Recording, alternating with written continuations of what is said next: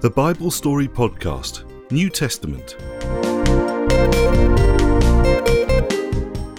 Story 22 Lost and Found. Lots of different people came to see Jesus. Even the most despised people in the land, like the treacherous tax collectors who worked for the Romans against their own people. The lowest of the low came to Jesus, and much to the outrage of the Pharisees and teachers of the law, Jesus welcomed them, tax collectors and notorious sinners alike, even at times sharing a meal with them. The Pharisees and teachers of the law thought that this behavior of Jesus was disgraceful. Surely, knowing how evil these people were, he should be condemning them for their wickedness, not eating with them in their houses and so they complained to Jesus that he was associating with such despicable people. The simple truth was that the Pharisees and teachers of the law had misunderstood what Jesus was doing. He wasn't saying that their evil behaviour was acceptable, far from it. But to help the Pharisees and teachers of the law understand what was happening, he told them these stories. Tell me, he began, if you had a hundred sheep and for some reason one of those precious sheep got lost in the wilderness, wouldn't you leave the other 99 in a safe place and go and hunt high and low for the lost sheep until you found it? And when you found it, wouldn't you carry it joyfully back home on your shoulders? Then, when you'd arrived back home, you'd call your friends and neighbours to come over and celebrate the safe return of the lost sheep with you. Well, in the same way, there will be more happiness in heaven over the return of one lost sinner who comes back to God than over 99 others who are righteous and have never strayed. Or how about this, he continued. Suppose a woman has 10 valuable coins and somehow loses one of them. Won't she light a lamp and search in every corner of her house and sweep out even the smallest areas as she carefully searches for it? And when she finds it, won't she call together her friends and neighbours to rejoice with her because, after a long search, she's found her lost coin? Well, in the same way, there is rejoicing in the presence of the angels of God over one sinner who turns from their sin. Still not sure that the Pharisees and teachers of the law had understood the point he was trying to make, Jesus told them one last story. There was a man who had two sons. One day, the younger son said to his father, I don't want to wait. Give me my portion of your estate that I'll inherit when you die, now. The father agreed and divided his wealth between his two sons. A few days later, the younger son packed up all his belongings and headed out for a distant land, and when he got there, he spent all his money on wild living. At about the same time as all his money ran out, a severe famine swept over the land and he began to starve.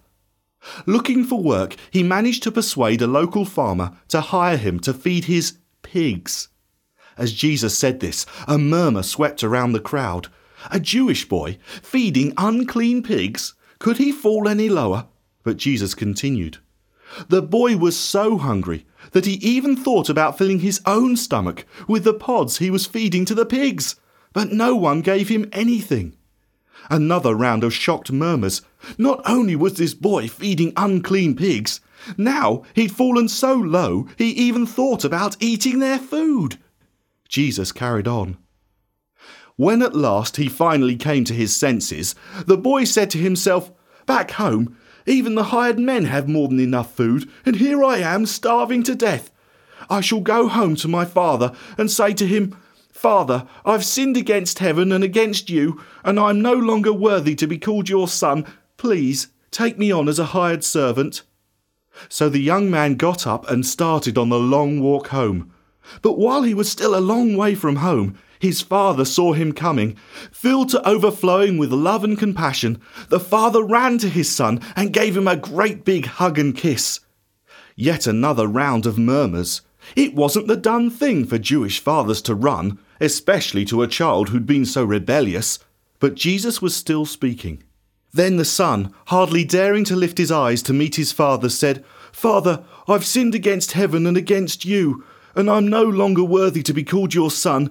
But before he could finish, his father said to his servants, Quickly, Bring the best clothes you can find in the house and put them on my son. Get a gold ring for his finger and sandals for his feet. And go and kill the calf we've been fattening up for a special celebration. We must have a feast to celebrate. This son of mine was dead, and now he has returned to life. He was lost, but now he's found. So the celebrations began.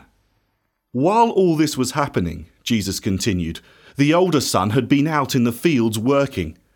When he returned home, he heard music and dancing in the house. What's going on? he asked one of the servants. Your younger brother's come back home, he replied, and your father's prepared a great feast. We're celebrating his safe return. At hearing this, the older brother became angry and moody and refused to go in. So his father came out to beg him to come and join the party. But instead of joining in, he said to his father, all these years I've been slaving for you, never disobeying your orders. And what did I get out of it? Nothing. But when this son of yours comes home, after squandering your money on wicked living, you celebrate by killing the calf we've been fattening up for a special celebration.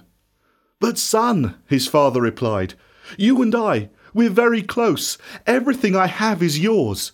But we had to celebrate this special day for your brother, who was dead, is alive again. The one who was lost has been found.